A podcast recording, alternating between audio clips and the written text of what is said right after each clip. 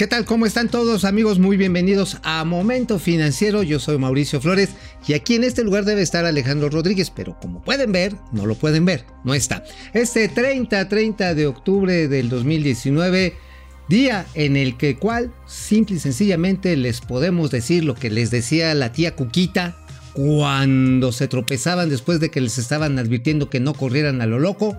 Pues sí, se los dijimos. México está en recesión.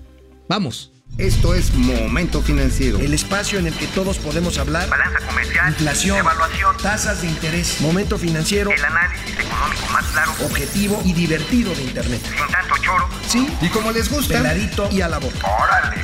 ¡Vamos, réjete bien! Momento Financiero.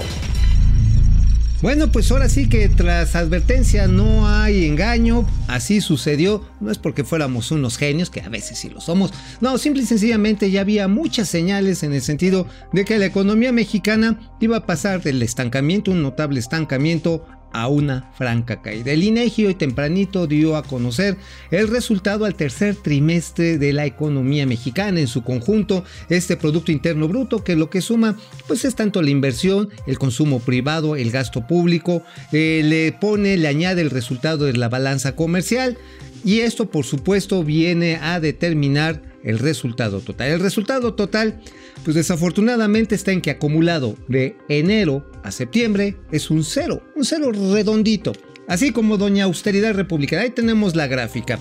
Y miren, pues ya si hacemos la comparación trimestral, es una comparación respecto a la del año anterior del tercero de menos 0.4%.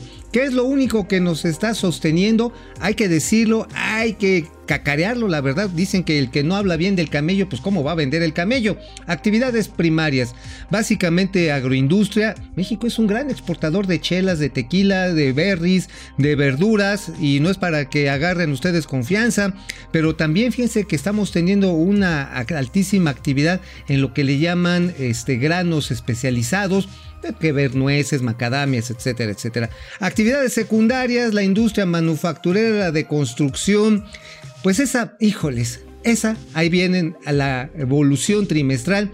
Esa sí está en franca recesión, pero no de ahorita. Viene cayendo desde el cuarto, el cuarto trimestre del 2018. Es un año prácticamente de recesión.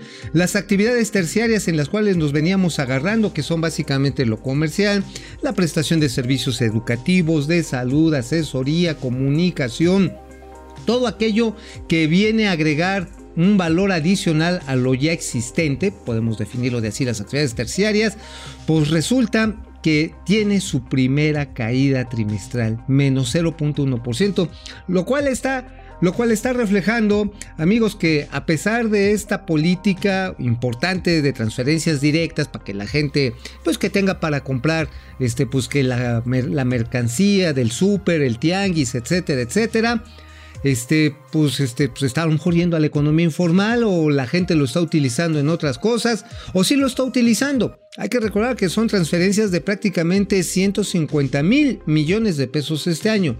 El hecho está en que esa inyección no está dando la tracción general a la economía. Pero ¿qué dijo a esto?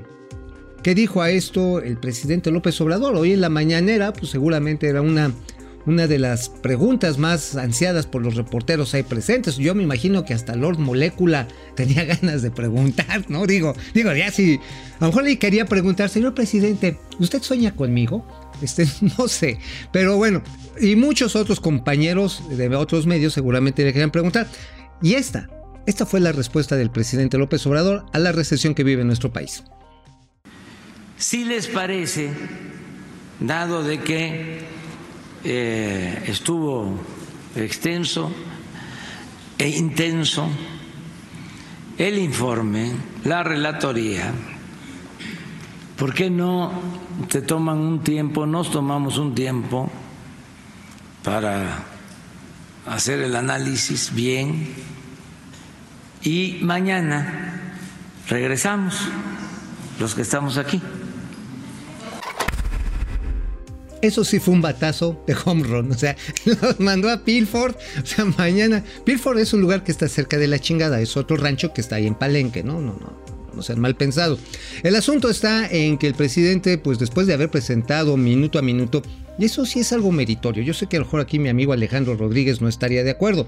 Pero el hecho de que la Secretaría de la Defensa Nacional mencionara y diera a conocer minuto por minuto y unos videos realmente fuertísimos acerca del operativo fallido, no sé, quien diga que fue un éxito, la verdad, pues con el perdón va a decir que también fue un operativo exitoso la detención y liberación después de los 37 integrantes de la Unión Tepito. Pero bueno, la cuestión está en que después de esta presentación extensiva de la información de lo que sucedió en Culiacán, o sea, todavía sigue la presidencia entrampada en este mal operativo, uh, pues este, pues mejor para el tema económico, a ver mañana qué dicen. Pero sí, mientras tenemos que la economía de los Estados Unidos, la economía de los Estados Unidos, pues va requete bien, es así. A ver, tenemos ahí unas gráficas que nos van a ayudar a entender por qué se veía venir la recesión en nuestro país. Bueno, aquí está. Si lo desestacionalizamos, es decir, si le quitamos el efecto, por ejemplo, de, de temporadas que aceleran o disminuyen la actividad económica. Por ejemplo, vamos a quitarle el efecto de Semana Santa, que mucha gente se va por ahí de vacaciones, no chambea. El efecto de los puentes, que saben que en México ni nos gustan los puentes. Aquí nadie hace puente. Bueno, quitas todos los efectos estacionales. Bueno, incluso, por ejemplo, la ida de vacaciones también tiene un efecto positivo en algunos renglones. Aquí el evento es notablemente negativo una variación anual ya trimestral del menos 0.8%. No es que yo tenga otros datos, pero estos son los datos. Tenemos también unas gráficas que indican qué es lo que representa esta pérdida, esta pérdida de crecimiento económico e irnos ya a los números rojos. Y muchos amigos le quieren evitar, le dan la vuelta y dicen, no, es que esto no es recesión. No, pues sí, es recesión.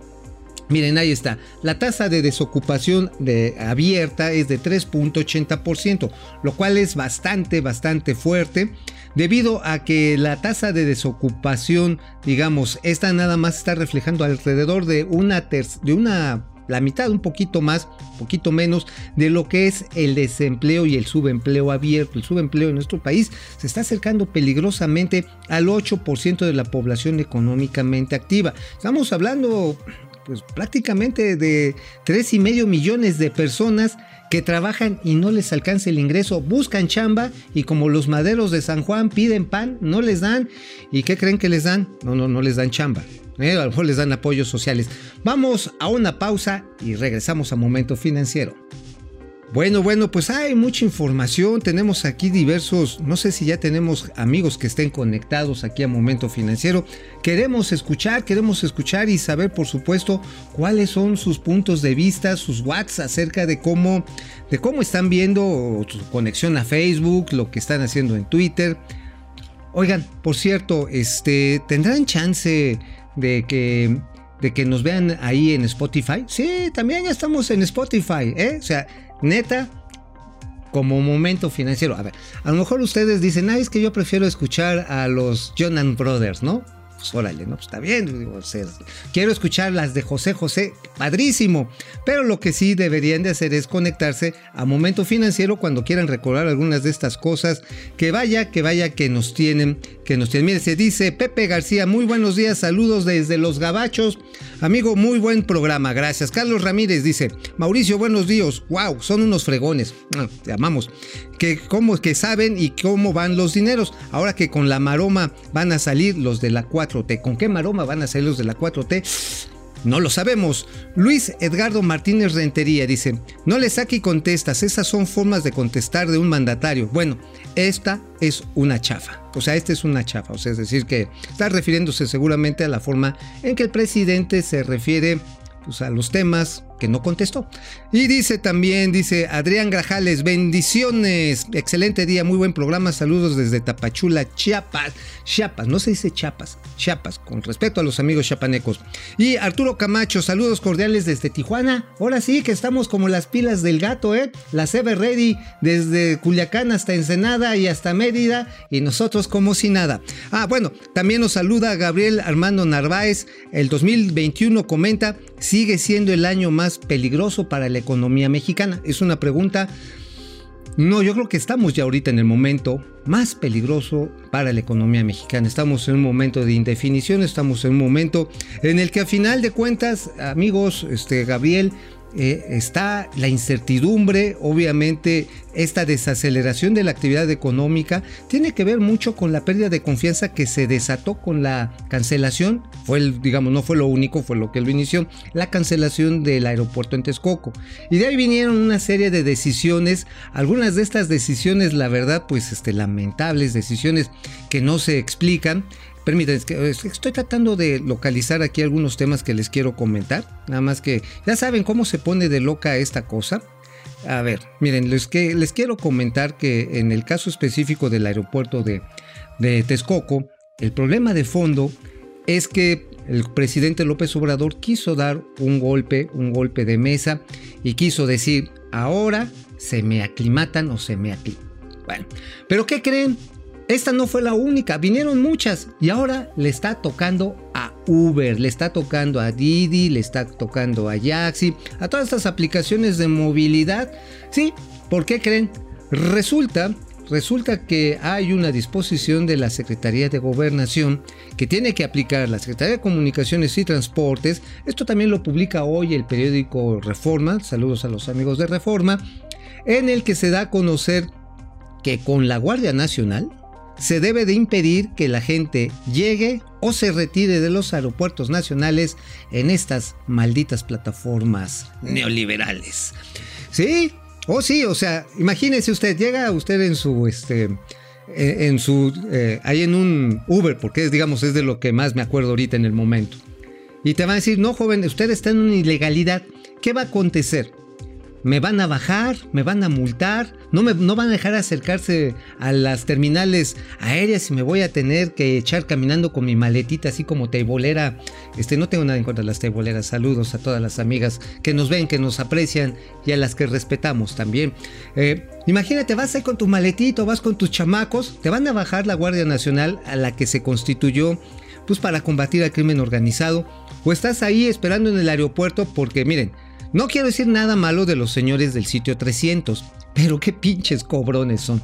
Bueno, miren, ahí tenemos una de las manifestaciones de estos amigos este, taxistas que bloquearon hace tres semanas, hace cosa de tres semanas la Ciudad de México, la dejaron pues realmente inmovilizada, este, generan una situación realmente difícil para toda la ciudadanía. Y ellos dicen que las aplicaciones son ilegales, que las aplicaciones les compiten de manera desleal. Desafortunadamente creo que los señores taxistas no han aprendido, no han aprendido a competir. Y esto, pues obviamente lo sabe el usuario, el usuario no es tarugo, iba a decir más feo, pero es horario infantil. Ahora, también aquí hay otra cosa. Salió una, una, disposición de la Secretaría de Movilidad hace dos semanas en la Gaceta Oficial de la Ciudad de México en la que todos los operadores y todas las plataformas, repito, Didi, Yaxi, Uber, este, las que se le ocurran, las que aparezcan, deben de dar información desagregada y después agregada pormenorizada de los viajes, de los destinos a los que llevan a sus respectivos y cada uno de sus clientes. ¿Se imaginan su información personal en manos de un doctor, de un clarísimo, preclaro, eh, honestísimo funcionario del gobierno de la Ciudad de México? Yo creo que sí los hay. El único problema está en que no me consta que el que vaya a recibir mi información lo sea. Hay un montón de mercados, negros, todos por supuesto, donde nuestra información se vende, pero como pan caliente. ¿Se imaginan ustedes qué divertido será que de repente digan, oigan, sabemos que usted tiene una tarjeta, no sé, X, Bancomer, Platino, bueno, ya no es Bancomer, es BBVA Banco, o tiene una tarjeta Banorte acá con tales números, le queremos ofrecer que nos compre no sé qué teléfono nuevo. Digo, estoy hablando en términos muy fresas, porque te pueden agarrar y en otro momento, pues decir, oye, hijo de la guayaba, sabemos que tienes lana es nada más por ponerse a investigar los saldos, ¿no? Digo, tampoco eso pasa. Qué delicado, qué delicado porque además el gobierno mexicano ha establecido de esta manera, con este bloqueo, a la Guardia Nacional, a la que se supone que se debe de combatir a los malos, a combatir a los Ubers, a la gente que está tratando de trabajar y que está tratando de hacer, pues, este, pues ahora sí, hacer su luchita para llevarlo, llevar adelante llevar pan a sus a sus familias. Bueno, tenemos más, más gente conectada, de veras, les agrade- agradecemos muchísimo. Miren, Jorge Sandoval nos dice, Jorge, muchas gracias. Nada más por momento financiero, voy a bajar Spotify. Eso, eso son, esa es actitud, caray. Jorge Alberto Torres en México, abrir una empresa es de valientes o de tontos, o de compinches o compadres con los gobiernos y políticos en el poder. Cris Anaya, Ala- Ayala, perdón, dice, el old fight de Doña Austeridad Republicana es una maravilla. Saludos desde la lluviosa Toluca. Toluca, hoy está Doña Austeridad Republicana vestida de Catrina, así va a estar esta semana por el Día de los Muertos. Y también Pedro J. Vives, que allá nos saluda desde Tizimín. De veras, Tizimín, qué hermoso. Vamos a una pausa y regresamos de volada aquí a Momento Financiero. Oigan, ¿se acuerdan de los incendios ahí en Baja California? Estoy seguro que los amigos de Baja California no se han olvidado. Realmente estos vientos de Santana han generado un evento pues un evento que está afectando pues toda California, desde la que está en Gabacholandia hasta la que está en el lado mexicano. Efectivamente es un problema de cambio climático. Las fuerzas, eh, pues ahora sí, militares federales son las que han tenido que atender este desastre, porque para variar, la Comisión Nacional Forestal pues no tiene lana. Entonces ahí ves a los marinos, ves a los soldados, ciudadanos eh, interesados en detener las llamas, combatiendo, muchos voluntarios combatiendo estos fuegos. Bueno, la cuestión está en que entre los daños que se avisora ahí, es uno muy importante, se llama Kiko de la Vega. Kiko de la Vega es el desgobernador de Baja California, que ya se va y se la va a dejar a otro que se quiere quedar cinco años, al señor Jaime Bonilla. O sea, es decir, híjoles, es como pasar del sartén al fuego, o sea, clásico, ¿no? Estás aquí como chinicuil caliente, le brincas porque ya no sabes y madres, te vas ahí al fogón. Bueno, resulta que, la, que una de las actividades más afectadas, y además una de las de más valor agregado, tiene que ver con la producción de vinos.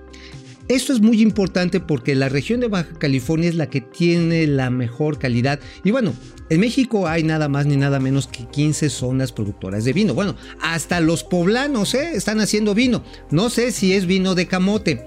Asumo que desconozco el tema.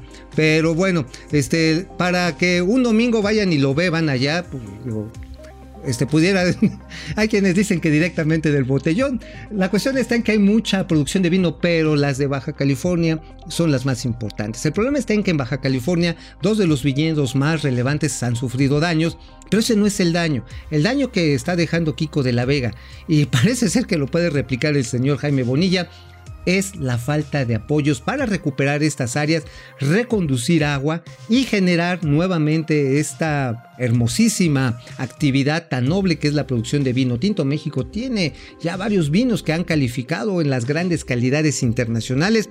Y bueno, fíjate que aquí el tema, el tema esencial es cómo vamos a resolver, vamos a resolver este asunto. Y de hecho hay un evento, aquí tenemos la invitación, la invitación que se está haciendo por parte del Consejo Mexicano del Vino, por parte de un evento formidable que se llama, que se llama este, Tierra de Vinos, que se refiere a México, por supuesto, y la Asociación de Vitivinicultores de Baja California. Están todos impulsando un hashtag que se llama Fuerza Baja California, porque no solamente son los daños a, a los viñedos, también hay muchas plantaciones agrícolas que resultaron afectadas y hay resolverlas a la brevedad posible. Así que, pues por supuesto, hay que estar pendientes a estas circunstancias, hay que ver cómo cómo se desenvuelve esta iniciativa. De hecho, yo espero estar hoy, el día de hoy, ahí en la comida que van a realizar. Eh, también voy a echar una copita de vino, ¿para qué me hago de la, de la boca chiquita, no? Si también vamos a dar su llegue. Pero bueno, hablando de llegues, vaya llegue que le dieron en el Senado de la República. No nos pusieron la imagen, creo que no está la invitación, pero bueno, la van a ver ustedes al rato en la aplicación, en nuestro Twitter de Momento Financiero, ya saben, arroba financiero M, ahí están, ahí pueden ver la invitación. A ver, les cuento, les cuento, la iniciativa para el uso recreativo lúdico de la marihuana recibió un tremendo revés, un tremendo revés ayer en la Cámara de Senadores. No es porque el presidente haya dicho que él no se iba a meter en esos temas. No, es un tema, es mucho más, más profundo el asunto. El asunto tiene que ver con que la discusión está complicada porque varios senadores, varios legisladores, muchos de ellos de Morena, no le han entendido realmente a la implicación que tiene una industria que para nuestro país se calcula por parte de la Asociación Nacional de Productores de Derivados de Cannabis, la Nissan, este, que 5 mil millones de dólares. O sea, Ahí tenemos unas imágenes, les queremos compartir ustedes de lo que es la economía verde. La economía verde no es solamente quemarle las patas al chamuco, ¿eh? Neta. Lo más importante de aquí es la producción de cáñamo. Cáñamo. El cáñamo, fibra vegetal, puede ser un gran sustituto de mucho más valor y sobre todo de mucho mayor aplicaciones, porque tiene aplicaciones industriales que el algodón. El, cáñamo, quien no haya ido a comprar un metro de cáñamo ahí a la tlapalería, de veras no tuvo infancia. Y además hay cerca de 120 aplicaciones terapéuticas a todo lo que le llaman los cannabinoides. 120 aplicaciones. Bueno, hay medicamentos que hoy sirven para tratar este, pues el Alzheimer. Existen enfermedades, hay, existen otras enfermedades derivadas o producto de crónicas degenerativas que se van presentando, por ejemplo, a consecuencia del cáncer, que hoy ya tienen tratamientos, sobre todo para el dolor, a partir de los cannabinoides. El asunto el asunto está en que también los laboratorios globales, por supuesto, dicen, ay, en la torre, pues ya no les voy a poder recetar ahí sus chochos. Eh, va a ser una competencia así como que, como que bastante desleal y como que tampoco. O sea, realmente sí es un entramado que está tratando de, pues entre que no le entienden y tratando por otro lado los intereses farmacéuticos que están de aquel lado, de evitar que se avance en esta legislación. Y por otro lado, pues están también las posiciones ideológicas, la gente más eh, recatada que dice, no, no, como que van a andar ahí fumando marihuana en las calles y se los van a andar vendiendo como si estuvieran comprando gancitos marinela. No, no, miren, realmente lo que se pretende es establecer una norma, una norma oficial mexicana, Obviamente que como todos los artículos, incluyendo los más sanos, se debe de consumir, se debe consumir con toda la guía médica que se requiere, por supuesto que con toda la tranquilidad y el buen juicio que requiere. A ver, el alcohol, el alcohol podría ser simple y sencillamente muy interesante.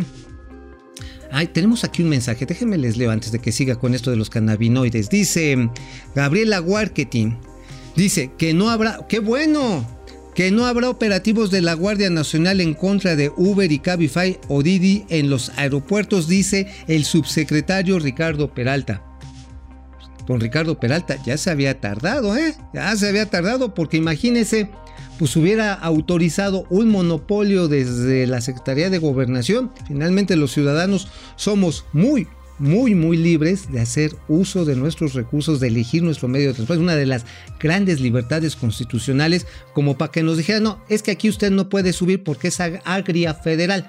Qué bueno que lo dice así el subsecretario Peralta. Repito, Gabriela Warketing nos está. Marketing, marketing. Bueno, ella nos está dando a conocer ello. La verdad está en que maravilloso, maravilloso que no se restrinja la, movilidad. Y por supuesto habrá que seguir muy de cerca, hablando de otra movilidad, cuál va a ser el uso y el destino final del caso de los cannabinoides. Yo soy Mauricio Flores, esto es Momento Financiero. Mañana, mañana va a estar aquí Alejandro Rodríguez, yo no voy a estar. Entonces, lo que sí va a estar es Doña Austeridad republicana con ustedes. Nos vemos mañana. Vamos, réjete bien. Momento financiero.